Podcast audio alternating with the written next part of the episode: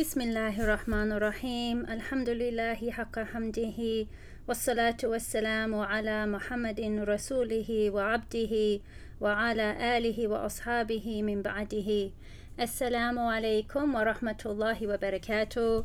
Welcome back to our class, The Beginning of Guidance by the great scholar, the Hujjatul Islam, the Proof of Islam, Imam al Ghazali. May Allah reward him continuously and raise his rank on our behalf, inshallah, and give him uh, the best of results forever in the highest place of Jannah. Ameen. And uh, also, we make the same dua for the great and erudite uh, scholar Al Imam Muhammad Nawawi Al Jawi, uh, who wrote many, many books, uh, at least 40, and some tremendous commentaries. And one of those happens to be this, Maraqi al Ubudiyah, uh, which is the commentary that we are studying on uh, Bidayat al Hidayah, the beginning of guidance by Imam al Ghazali. So may we benefit always from these two scholars and from all the scholars in our um, scholarly and spiritual tradition, inshallah. And may Allah uh, never take us away from this path of knowledge and from those who have mastered this knowledge and who have been able to give it over to us in the most complete way, inshallah. And may He, uh, subhanahu wa ta'ala, overlook um, our shortcomings and give us the best of what we hear and enable us to follow it and um, forgive us for our shortcomings, inshallah. So today we are continuing uh, with our class on the um, amrad of the qalb, so the illnesses of the heart and uh, ma'asiyat al qalb actually is what it is, which is the transgressions of the heart and avoiding them. So we'll start with our dua, insha'Allah. Um, Bismillah rahman rahim This is our dua from Imam Haddad, and it uh, you can read it in Arabic or in English, whatever works for you, inshallah. So, this is our dua for seeking knowledge, inshallah. Bismillahir Rahmanir Rahim. نويت التعلم والتعليم والتذكر والتذكير والنفع والانتفاع والإفادة والاستفادة والحث على تمسك بكتاب الله وسنة رسوله صلى الله عليه وسلم والدعاء إلى الهدى والدلالة على الخير ابتغاء وجه الله ومرضاته وقربه وثوابه سبحانه وتعالى آمين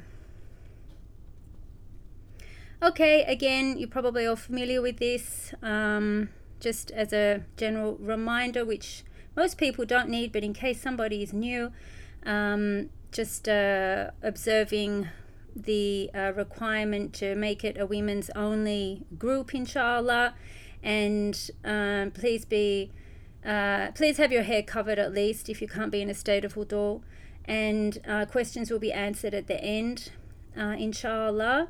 And also we have our telegram group um, which you can join and also uh, facebook and instagram as well. And please contact us on miskwomen at gmail.com if you have any inquiries or comments or anything that you would like to share Okay, so we're going to continue from last week where we had an introduction to the illnesses of the heart, and in this particular text, Imam Ghazali has mentioned only three, uh, which he says are really the foundational ones.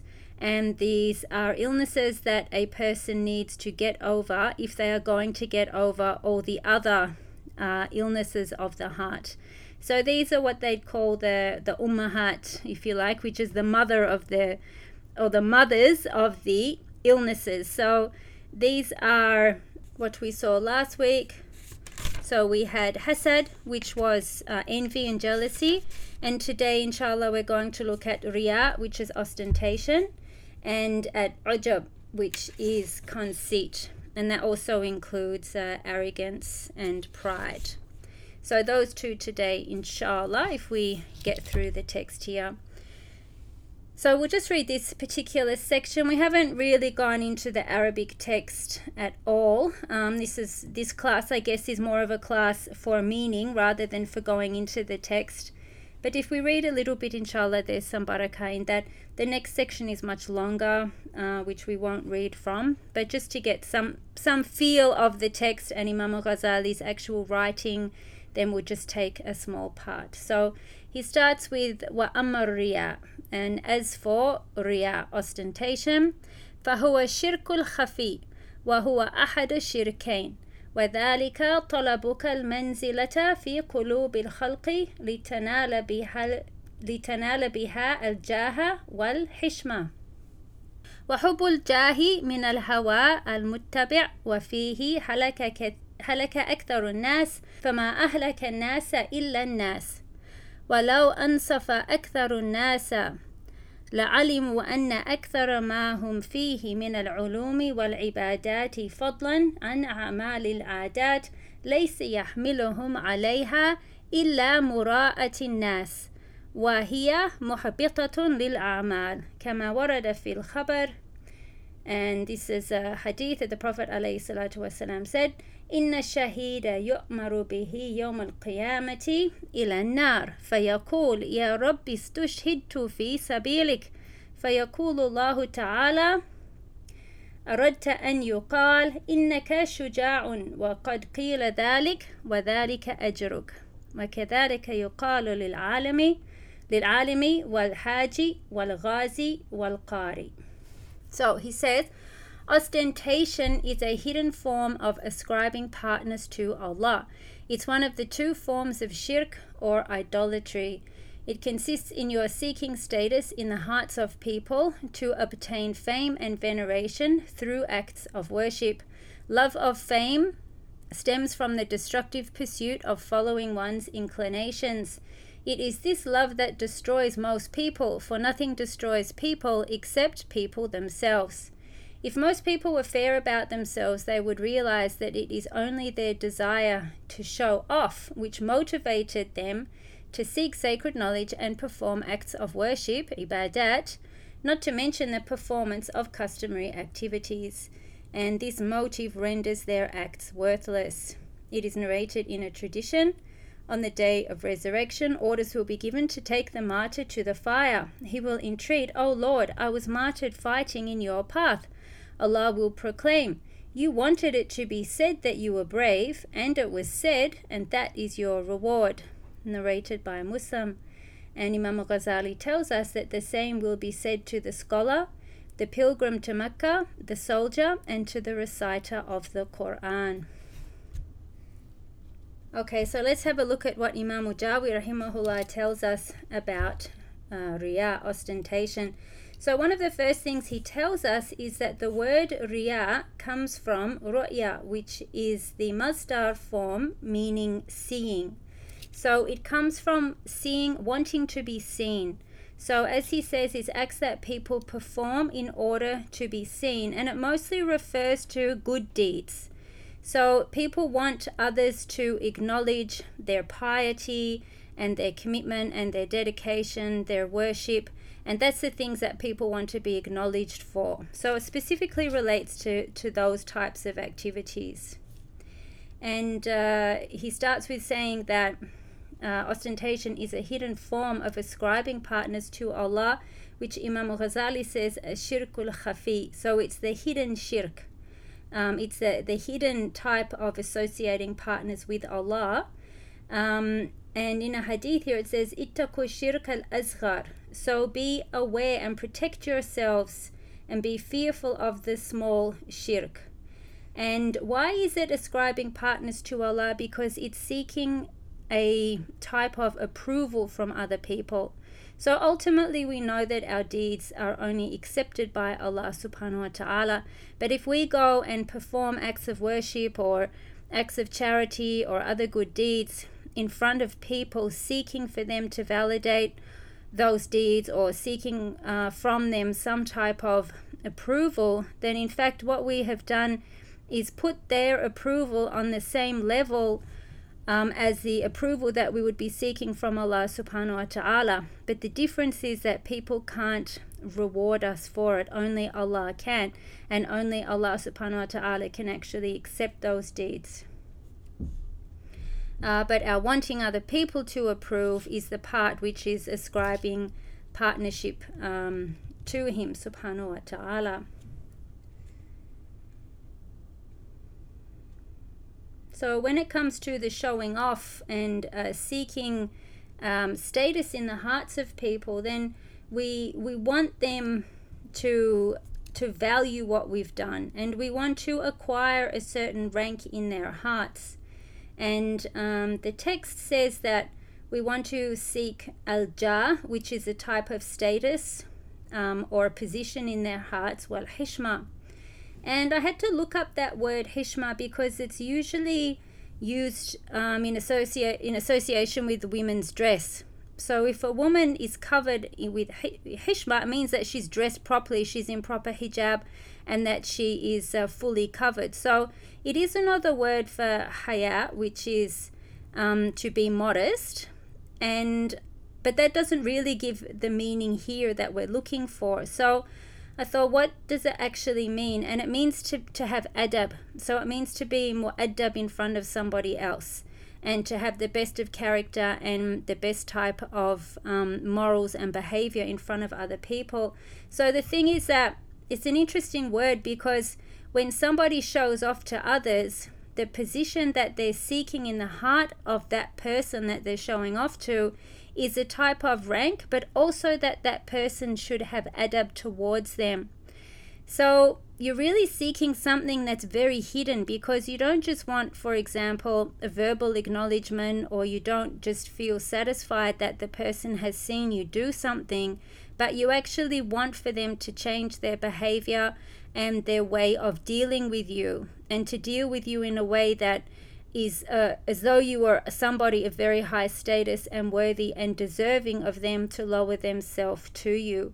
So it's actually more than just looking good. You actually want something from people's hearts. And for that, it's quite dangerous, and that's really the one of the hidden parts of it as well. And he tells us, Imam Al Ghazali, that uh, loving or wanting this type of fame or status um, comes from following the destructive uh, pursuit of your inclination. Um, so it's it's not something that would just happen spontaneously, but it's actually deep inside of you that you you want that to be your rank with other people, and you actually uh, are thinking whether you're very conscious of it or not. Most likely conscious of it, but what you're actually um, doing is trying to seek a way to gain that status in the hearts of other people. And he says one of the main reasons for that is the love of leadership. And he uses the word ariyasa, which means to be in a position of authority and leadership. And uh, this is really something that is very destructive to seek leadership because in order to be a leader, you have to be venerated to a certain degree, or you have to have people's hearts incline towards you to a certain extent. Um, otherwise, they wouldn't see your contribution or your personality or the strengths and um, skills that you have as being valuable enough to put you in a leadership position above them. And we could talk a lot about that, um, a lot about leadership, and particularly the way that the whole construction of it at the moment in our um, social and cultural and academic discourses um, and how that's going and what that consists of. So, the problem with leadership and the way that it's presented to Muslims, and particularly the way it's coming from um, academia, is that it's presented as sort of the ultimate um, the ultimate goal that people should be aspiring to. And we're seeing that come out in a lot of our Muslim um, social and cultural places as well, where particularly women are being encouraged to go into what they call Muslim leadership and having uh, Muslim women um, authorities in the community who don't necessarily, um, who are not necessarily encouraged to be authorities in knowledge or deen, but they're encouraged to be social leaders amongst young women or even older women, and to be able to come out and be spokespeople for their community. And this really is a little bit well, I say a little bit, perhaps a bit more, contrary to uh, what leadership in the Islamic tradition consists of. So what we're doing is we're we're tending to take from these models which are being developed in academia and which are being imposed upon different communities all over the place and acting upon those as though somehow that's there's something inherently Islamic about that or that somehow through the enactment of those models that we're actually developing and advancing our communities. And uh, it is a little bit problematic because, as I said, these models are not founded on anything that's rooted in our Islamic scholarly and spiritual tradition, but rather they have got to do with uh, equality, inclusion, bringing people sort of forward and giving them their voice. So, this whole point of giving people a platform and a position in order to voice what they have to say and equating that with a position of leadership is the model that we are using. And it's problematic because it doesn't fit very well with what we know from our tradition about leadership, whereby those who are the best leaders are the ones who usually don't seek it and they're often reluctant to come forward. And that anybody who really wants to be a leader is probably not going to be the best leader because they may not be seeking it uh, in the in the purest of way and in the way that is uh, going to enable them to fulfill the very deep and profound trust, the amana of what it means to lead people in a community, but rather it might be tainted uh, with some of this riyah, with some of this um, wanting to seek a place uh, of a veneration or status in the hearts of other people and have people behave in a um, subdued and humble and courteous way towards them, as Imam Al Ghazali has uh, mentioned here. Okay, so that's just a little point about that, and hopefully something that might help you uh, reconcile some of these issues and some of these new ideas that keep cropping up in our communities, and we're not always sure where they come from or what to do with them. Okay, so Imam Ghazali says that if people were fair about themselves, so fair in this sense of if they were really objective about themselves and they would and their behavior, they would realize that it's only their desire to show off which actually motivated them to seek sacred knowledge and perform acts of worship. And he says, and not to mention customary activities. So, in a lot of customary activities, there there there are religious roots to that. So we're talking about things like marriages and marriage traditions or um, cooking certain types of food, for example, for celebrations and things like that. So, a lot of the time, that what's motivating people to do what they do and to seek acceptance is uh, really motivated by wanting to be ostentatious. And he says that this actually is what um, renders a person's deeds as worthless. So when he says worthless here, he means in terms of the thawab, in terms of the reward that you would get. And he says, he mentions a hadith, this is Imam al-Jawi, that um, the Prophet ﷺ said that uh, indeed the, the ostentatious person will be called on the day of judgment by four names. They will be called a kafir, which is really serious, a non believer um, they'll be called Ya Fajir, which is a tyrant, Ya Ghadir, Ya betrayer, and Ya Khasir, Ya loser. And it will be said to them that you're that you have gone astray and that you have invalidated your reward. And then it said, uh, So there is no good for you today. Go and take your reward from the ones that you acted for or for the person that you acted for. So it's very serious. And, uh, and as Imam Ghazali tells us from the beginning, something that we need to really work hard on driving out of our hearts and replacing the desire to have others approve of us with sincerity, with ikhlas, and doing things with sidq, um, with a truthful motivation to do things only for the sake of Allah subhanahu wa ta'ala and to seek and gain His pleasure alone. And particularly the world that we live in at the moment, which is all about visuals, all about the way we look, um, it's even more challenging than ever. Then, with regards to the tradition, tradition or narration or this hadith, that, um, and most people will know this, that on the day of resurrection, orders will be given to take the martyr to fire. Um, so the shaheed, the one who died uh, fighting uh, in, the, in the path of the deen. And so he will plead and say, Oh Lord, I was martyred fighting in your path, and Allah will proclaim, You wanted it to be said that you were brave, and it was said, and that is your reward. Uh, so he says here as well, Imam al-Jawi that it will be mentioned to the the qari, so the person who read the Quran, which also might, uh, which also includes uh, the scholar. So sometimes the scholar is called the qari. Sometimes the qari just means the person who recited the Quran, the person who read in a beautiful voice. Um, and today there are some places where learning the Quran really comes down to that. It's about how good is your tajweed, how good is your voice, and often the meanings of the Quran can be lost in that pursuit um, where people seek only to beautify their voices and not necessarily to understand the meaning of the Quran. So that's something that people need to be reminded of.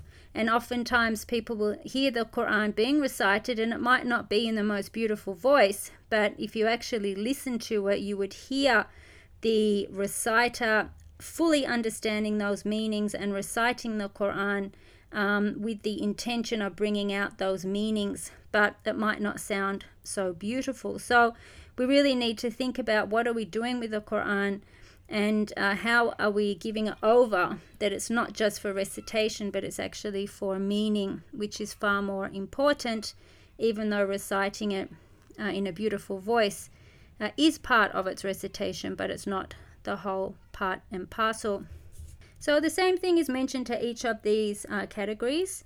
And then it is um, said to them, obviously, go and take your reward from the person that you read for or that you presented yourself as a scholar to. Um, or if you're going for Hajj to show off that you can go every year, things like that. Um, and of course, to the soldiers. So, this is a, a huge responsibility that people have to make sure that their intentions are sound and that they don't do these acts for the sake of being recognized for it. Then Imam al-Jawi tells us that there are five different types of showing off. And the first one he says is in the badan, so physically. And by that he means that because we're talking about showing off in worship and good deeds. So he says the first is when a person presents themselves as very thin and pale and their hair is all messed up uh, which is meant to indicate that they're so thin because they only eat very little, because they're so uh, sort of frugal and such an ascetic, um, and that they're pale because they're up all night praying, and that they have this incredible sort of uh, melancholy um, uh, vibe about them because you know they're so pious and they're they're up all night crying and making dua and that uh, they look a bit messy and disheveled because they haven't got time to see to their uh, appearance because they're too busy with their deen and things like that. So, this is by presenting oneself purposefully in that type of state, then this is a form of showing off physically. Then he says the second type is to show off in the person's uh, presentation or preparation of their clothing um, and that also that they should uh, lower their head when they walk so that they look like they're very um, humble and deep in reflective thought and that they move in a very sort of uh, gentle and precise way which is all performance. It's not really the way that they are um, or that they have uh, a sign of uh, sujood on their head. And this is true like some some people i've noticed it um, in men more than in women. They do actually get a bit of a dark uh, mark on their forehead, which is um, something that can just happen to anybody. Um, who people who make a lot of sujood and some people who don't make that much sujood but they get it as well. Uh, but people who would uh, try to have a mark like that remain on their head for others to see.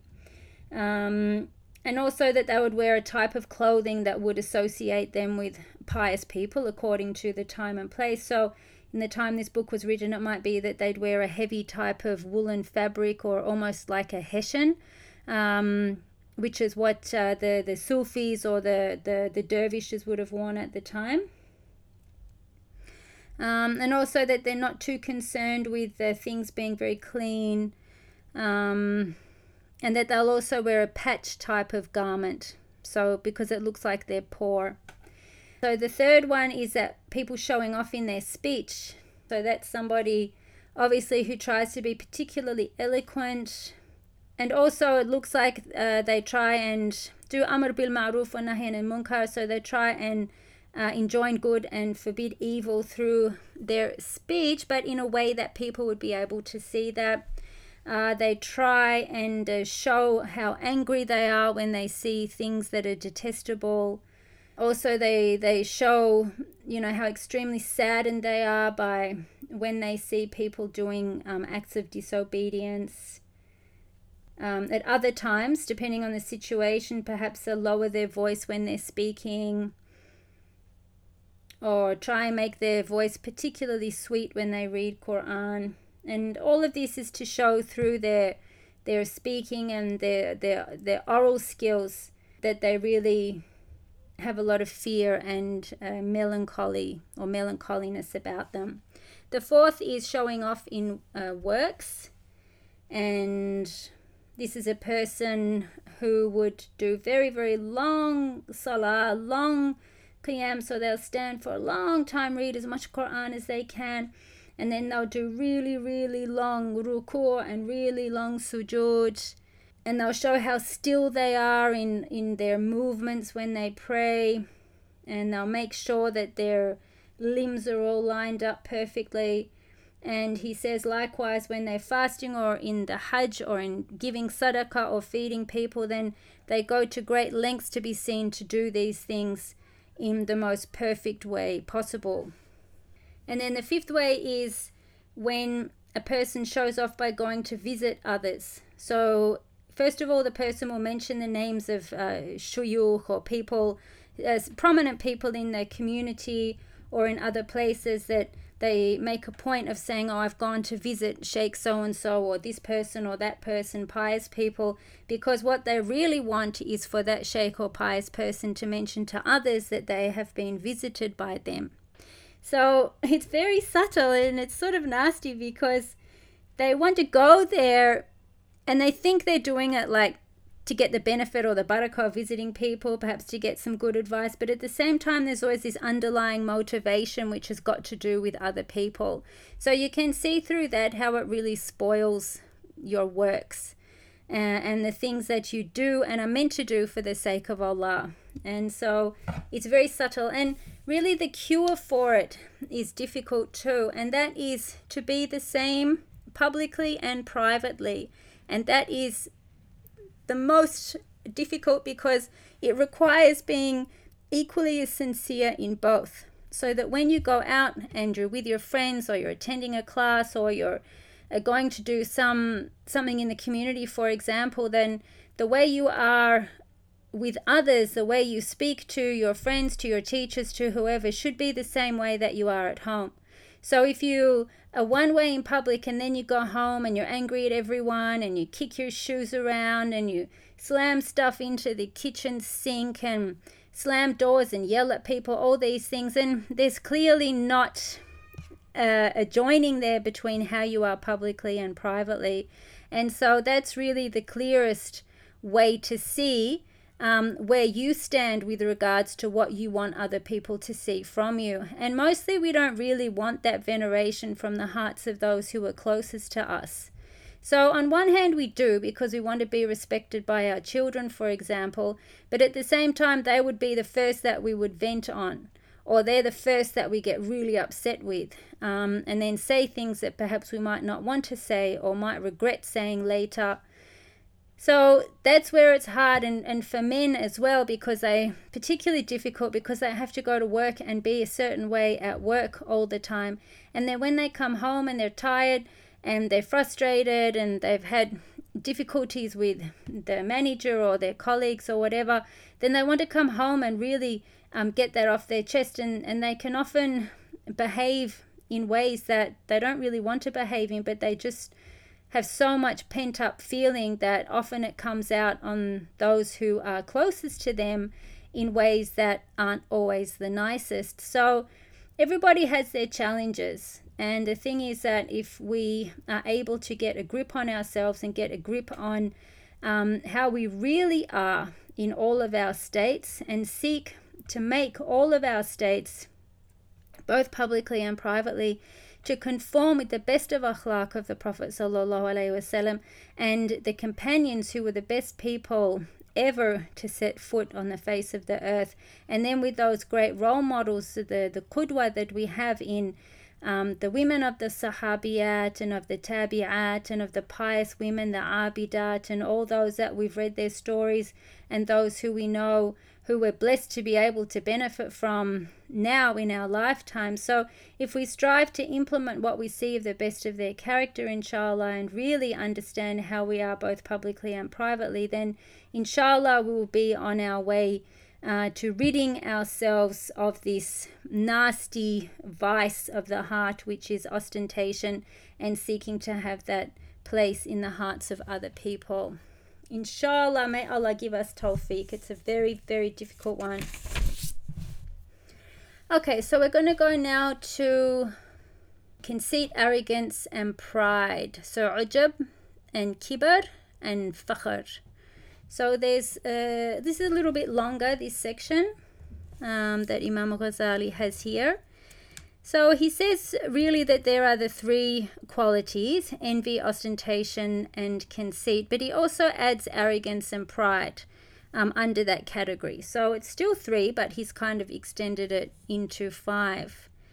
And uh, we'll go to the English here uh, where he says that conceit is a chronic disease of the soul. Um, so, uh, a l ulda a da'ul. so it's a chronic um, illness. And he says that it's when the servant looks at himself with the eye of honor and self glorification, and at others with the eye of lowliness and disdain.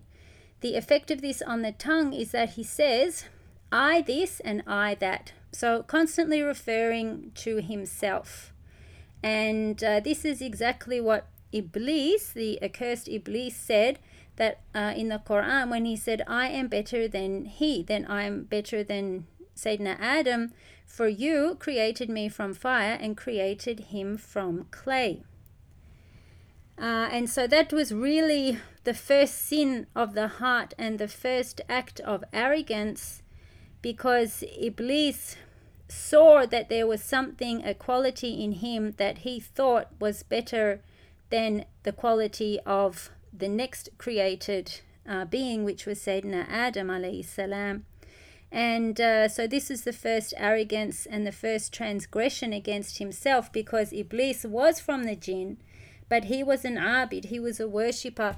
And it said that he worshipped Allah for 7,000 years and that he worshipped in every single place on the earth and that every single one of those places would be a witness for him on the day of judgment that he had uh, worshipped there.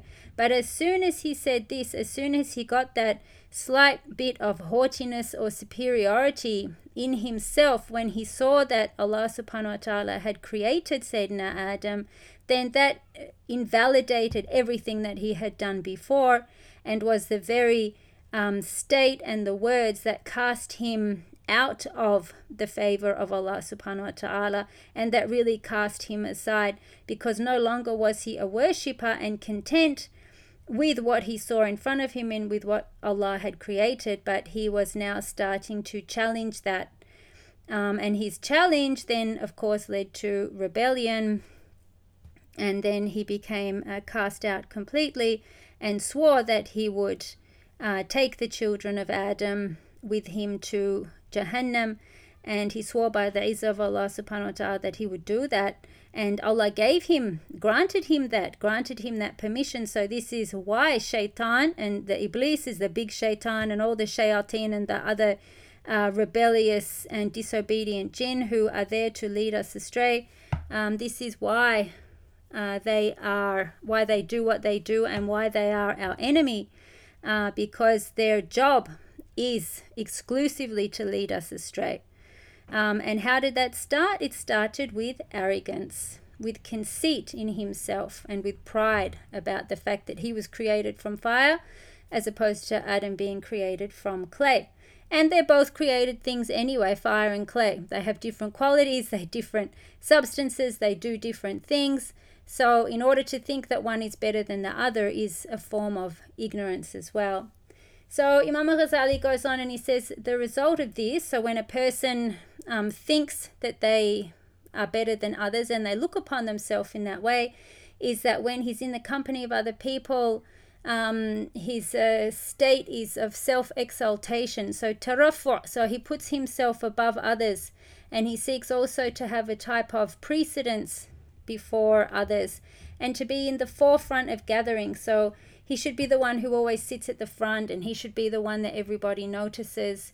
And then he has a particular disdain for those who disagree with him. So these are the types of qualities that you would see in someone whose heart has been taken over by conceit or arrogance or pride. Okay, I think we've kind of mentioned that. Okay, so there's a hadith here where one of the Sahaba, whose name was Thabit bin Qais, may Allah be pleased with him, said to the Prophet, uh, sallallahu alaihi wasallam, Ya Rasulullah, he said, I am a man to whom beauty is made beloved. Would that be because of pride? And the Prophet sallallahu alaihi wasallam said, No. Um, he said, For pride is disregarding the truth and showing contempt and disdain towards people. So being proud doesn't mean that you have a type of arrogance necessarily about the things that have been given to you. Okay, so what we do is if we dress well and present ourselves well in front of other people, um, and we do that sincerely to show the blessing of something upon us. So, idharun ni'ma, Okay, so showing a blessing is not something that falls into this category because if you're pleased with what Allah has given you and you wear that in a way which um, which shows that you're still humble, but that you're able to present yourself in a good way and in a in a, a pleasing way, then that doesn't mean that you have been afflicted with uh, conceit because you're not looking down on others. So it's really an inward state where you really think that there is something inherently superior about you to other people. Okay, so a lot of people will think, and this might go back to uh, what has been explained already about the riyah of showing off and sort of wanting to show that, oh, you're, you know, just a humble and unworthy slave and that you're really just so impoverished and everything, and sort of wanting people to see that you're pious. So the first thing is, oh, I can't go and wear a fancy dress at the wedding, for example, because I want everyone to see that I'm pious. That's, and then if you do go wear a fancy dress, then that's not being arrogant either. So there's a fine line there, and it comes down to your intention and it comes down to how you actually see yourself. So if you see yourself sincerely and honestly, as just a humble slave to Allah, but you still have a nice dress to wear, then that doesn't put you into the category of someone who's arrogant or trying to uh, show off. And if you really are a humble and sincere slave, then you won't go purposefully trying to show people that, oh, you know, I'm such a zahid, I'm such an ascetic, oh, I'm not interested in clothes and things. But what you will do is say, MashaAllah, Tabarakallah, um, Alhamdulillah, kasani bihada. So you'll say Alhamdulillah for this outfit that I've got, Alhamdulillah for the one who has dressed me and covered me without any uh, will or action from me, and you will be pleased to show the beautiful thing that you have to wear. So, this is where people can get a bit confused, and this is why we need to take from these books. So, we really learn what's the proper state to be in all the time with regards to ourselves, other people, and to the blessings and things that we have around us. So then Imam al Ghazali goes on and he says, The proud person is the one who, when given advice, haughtily rejects it. So when they might laugh at the person who gives it to them out of haughtiness and out of arrogance and like, who are you to tell me something like that? Um, because uh, somebody who's humble, genuinely humble, will never reject sincere advice regardless of who it comes from. And when they give advice, then they often are aggressive in their manner, or they do it in a way where they try and make the person feel bad rather than trying to correct a person in a way that will give them the strength to try and overcome their issue. Uh, rather, they just try and put people down. And so he says that anyone who considers himself better than any other of God's creatures is a person of hubris, a person of um, great arrogance. Okay, so he says that indeed you should know that the virtuous person is the one who is virtuous in the estimation of Allah in the abode of the hereafter, which is, however, unknown and is dependent upon one's state at the time of death. So, this is really the key point. Okay, so if you didn't take anything from this lesson except for that, then you would have got the most important part. So, being virtuous and being great it's got nothing to do with other people. It's only got to do with how Allah subhanahu wa ta'ala has estimated you or how Allah sees you in the hereafter because we can carry on in all sorts of ways here in the dunya, but only Allah knows how it's going to end for us and how our ultimate eternity is going to be. So if Allah is pleased with us, particularly when we come to Yom Qiyamah, and whatever our judgment will be, then then we're virtuous and we've done the right thing and it's got nothing to do with anybody else here in the dunya but the point is that this is currently unknown to us and it's dependent on the state that we die on. So we know that we always seek and ask for husnul khatima, so we always ask for the best ending. Um, and the reason for that is because whatever state we die in is the state that we're going to be raised again. So when we are resurrected to come before Allah subhanahu wa ta'ala on the day of judgment, our physical form on that day, so the physical form in which we are raised will be a manifestation of the state of the heart in which we died. So if we died in a complete state of ghafla, of negligence, of ignorance, um, of hard heartedness or arrogance towards others, then the physical state that we are raised in will reflect that. And we don't want that, obviously. We want to be raised in the best physical state because we want to have gone in the best state. And to die in the best state means dying with dhikr, dying with La ilaha illallah Muhammad Rasulullah um, on our tongues. Um, dying having forgiven everybody, with not holding any grudges, um, and with being somebody who is pleased with their Lord, and that shaitan will come to us to the very, very last moment and we need to be aware of that because shaitan will try and turn us at the last. And so we can never be content or never be complacent and think, oh, alas, I've spent my life worshipping, etc., and Allah's going to give me a good ending. We don't know. And so we have to really, really prepare ourselves. And it's said that if people speak during the adhan, so when the adhan is going and people are not paying attention to it, then that's one of the things that will prevent them from saying the shahada upon their death. So there's something to uh, tell your children as well.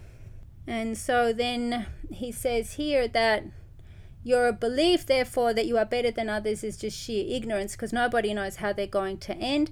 And rather, you should not look at anyone else except with the consideration that he is better than you, that his merit is superior to yours, and that you are nothing.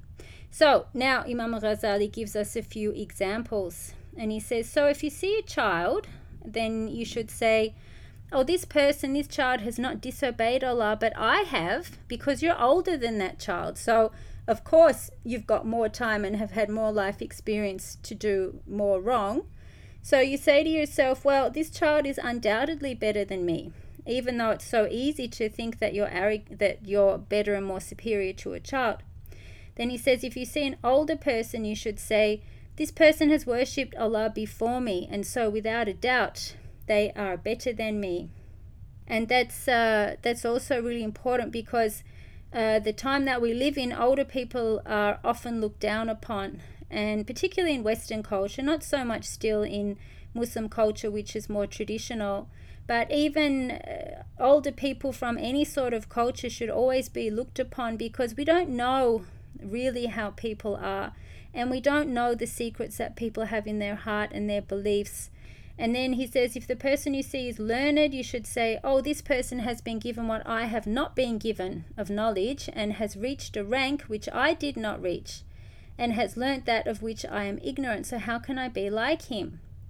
And then if you see a person who is ignorant, you should say, This person has disobeyed Allah through ignorance, but I have disobeyed him knowingly. So with knowledge. So Allah's argument against me is stronger, and I do not know what end He will grant me and what end He will grant to him.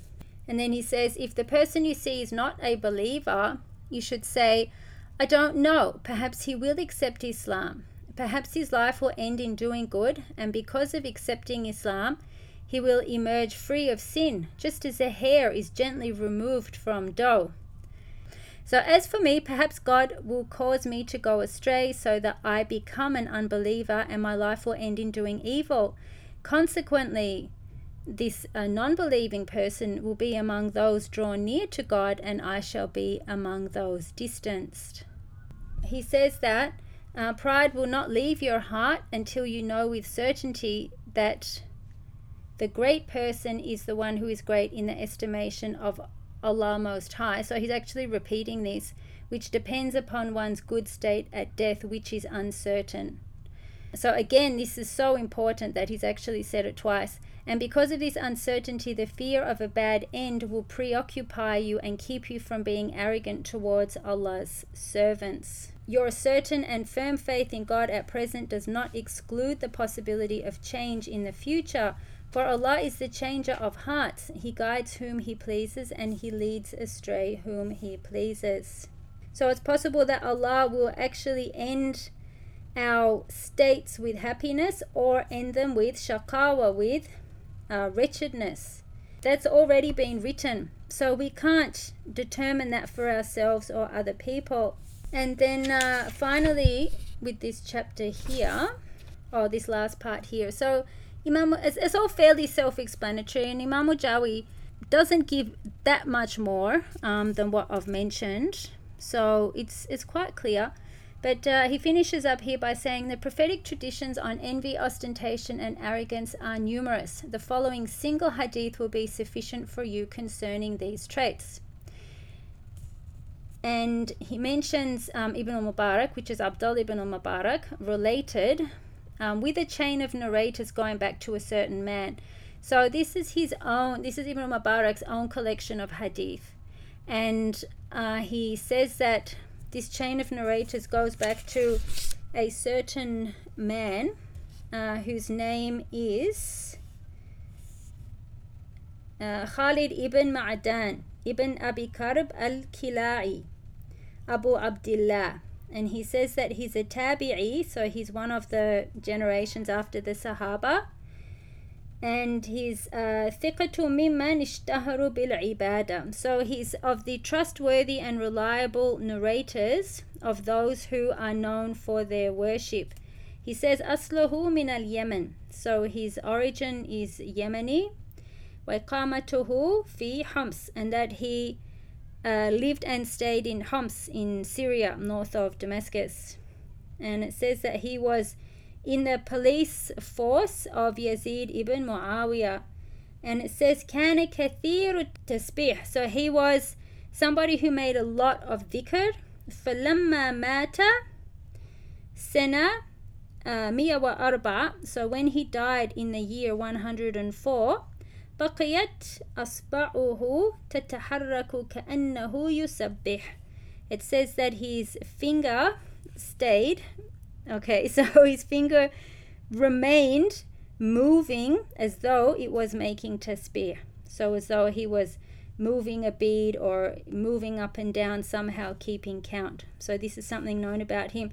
And this story is narrated in Al Alam, uh, which is a book of, from um, Khairuddin Az-Zirikli, who was actually a Syrian academic and scholar who passed away only in 1976 and he wrote a huge book, many, many volumes of all the stories of the Arab, um, all the people he could find from history. So it's narrated in there. So this is the man that's referred to here when Ibn, Ibn Mubarak says um, that he relates this story with a chain of narrators going back to a certain man. So that's who he meant. And that that man asked Mu'adh ibn Jabal, because this man was a tabi'i. So he asked Mu'adh ibn Jabal, who was a great sahabi, O Mu'adh, tell me a hadith you heard from God's messenger, sallallahu alayhi wasallam. And the man said that Mu'adh wept at this question until I thought that he would not cease. But at length he ceased to weep, and then he said, I heard God's, God's messenger, Rasulullah sallallahu alaihi wasallam, saying to me, I'm going to tell you a hadith which, if you uphold it, it will benefit you. But if you neglect it, you will have no excuse before God on the day of resurrection. Yeah, Mu'adh, oh Mu'adh. And so the hadith starts, and inshallah, that will come later. And it's a very long hadith and quite uh, complex. There's a lot in it, so I would need quite a bit of time to explain that. Uh, and there's something else that Imam al-Jawi has uh, mentioned in here, and so he says that he's got Bayan Asbab al Kibr. So he's got a bit of an outline here or an exposition on the causes of arrogance. And he says that the arrogance is obviously, as we've said, um, putting yourself above other people. And he says that it's when a person believes that they have a characteristic or a quality from the qualities of perfection uh, whether that be in his deen or in his dunya, and that there are seven reasons for why a person might see themselves as having one of these uh, qualities of perfection. And he says the first is ilm, is knowledge, and that real knowledge, uh, if a person really has knowledge, then they will know themselves properly and they will know who their Lord is. And so that goes back to another statement where, uh, sort of a famous statement that I don't know if it's a hadith. Some of these famous statements are, some of them aren't. Um, this one I'd have to check, but um, where the person says whoever knows themselves knows their Lord. Okay, and so the, the thing is that if you also know yourself, you know about the danger of your ending, as Imam Ghazali has discussed. So you would be aware that you're not certain to die with a good ending, and you would also know um, the danger of knowledge. Uh, because if a person has knowledge and they don't act on it, then they are transgressing against themselves. And also, if a, a person has knowledge and they use it the wrong way, they're transgressing against themselves. But the thing is that a person will become arrogant because of their knowledge if it isn't used in a way or understood with a proper manner of understanding to help you know exactly who you are and what you're doing here and who your Lord is. Uh, the second has got three parts, and that's um, being arrogant about your actions and your worship. And the first, he says that it's when arrogance stays in the heart. So there's three levels. The first level is when arrogance stays in the heart and when you see yourself better than others, except if you're able to struggle against yourself and to become humble and um, do what you can to not see yourself as better than others. And the problem is that you're going to really have a fight there once this tree of arrogance has been firmly planted in your heart. And so you have to be able to cut off all the branches of it completely in order to uproot it so that you are not deluded about some quality that you think you have, which you actually don't. Um, the second level is when it shows on your limbs in the company of others, as we've said, through putting yourself forward in uh, gatherings and things like that, um, trying to uh, put yourself before your contemporaries, uh, showing your uh, dislike for people if they don't give you what you think is your huck. So if you think people aren't treating you properly or as you deserve, like I deserve to be treated better than that, this is a part of arrogance. So if that shows on your face, um, it also includes a frowning or an angry look, um, which will come on your face if you hear about something that somebody else has done and and you actually like physically look repulsed from that. And that, of course, will depend on what it is because some things that people do really are repulsive. But when it comes to a Muslim who has done the wrong thing, for example, and you come to know about it and you act like, you know, I'm so free from all these things and, oh, like, oh, that's so bad that they can do that. That's also a type of arrogance. And then the third there is um, expressing arrogance on the tongue. And that mostly from saying things, boasting about yourself, and trying to exempt yourself from any impurity. And then he says here that the third category is boasting about your nasab, so boasting about your lineage, and putting other people down if you think that their lineage is not as good as yours. And one of the hadith on that is with the great Sahabi Abu Dhar, Abu Dhar al Ghifari. And he says here that was reported that Abu Dhar al-Ghifari said, I argued with a man in the presence of the Prophet wasallam, and I said, O son of a black woman. And the Prophet wasallam said, O Abu Dhar, you are all alike, you are all alike. The son of a white woman has no precedence over the son of a black woman. Then Abu Dhar continued and said, I lay on the floor and said to the man, Get up and stand on my cheek. So this is in the Ihya. So Imam Ghazali says that see how Allah's Messenger وسلم, warned Abu Dhar against thinking that he had precedence over another man simply because his mother was white, and that such an attitude stems from error and ignorance.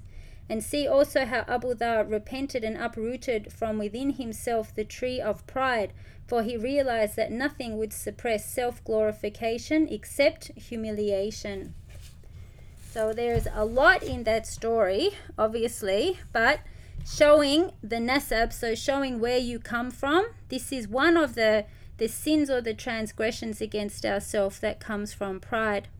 And the fourth is in beauty, and this is particularly with regards to women. And he says that here uh, because what it does is it leads you to backbiting others and mentioning the faults of others. So, somebody who's proud about the way they look, um, the color of their skin, for example, um, or anything about them, the color of their eyes, particularly. I know in the Arab world that colored eyes are a really big deal, so people might uh, think that there's something better about them if they have colored eyes. Uh, so, things like that, which can lead to people speaking badly about others. Um, this is also an effect of arrogance and pride. The fifth one is about money. So people thinking obviously they're better than others because they have more wealth. Also, between traders, for example, comparing the types of goods that they uh, trade. People comparing the different quality of the land that they might own. So, is it fertile land or how's that land used? And also, people comparing their clothing, their horses, for example, or their nowadays their cars and uh, vehicles. The sixth is in uh, strength um, and people being arrogant about how strong they are. And then the seventh is in how many followers they have. So again, because the students written for the book is written for students of knowledge, so the students um, who gather around the shuyukh uh, is something that could be a point of boastfulness and pride and arrogance and uh, a, teacher might think that somehow they are better than others because they have more followers. Of course, major issue with that on uh, social media. Um, so something that people need to be aware of. And also, just because people have a following on social media, it doesn't necessarily mean that what they're saying is very good. And I've noticed that a lot. There's, and everybody would have. There's just so much rubbish out there and uh, people getting massive numbers of followers and really what they're talking is just the most misleading and damaging and dangerous thing. So we ask allah to protect us and inshallah guide us firmly on the straight path a proper path of humbleness and a proper path of uh, knowing who we are compared to our lord inshallah. Ila hadratin nabi muhammad sallallahu alaihi wasallam بسم الرحمن الرحيم. الحمد لله رب العالمين. الرحمن الرحيم مالك يوم الدين. إياك نعبد وإياك نستعين. اهدنا الصراط المستقيم. صراط الذين أنعمت عليهم غير المغضوب عليهم ولا الضالين. آمين. سبحانك اللهم وبحمدك. أشهد أن لا إله إلا أنت أستغفرك وأتوب إليك. جزاكم الله خير أستودعكم الله جزاكم الله خير السلام عليكم ورحمة الله وبركاته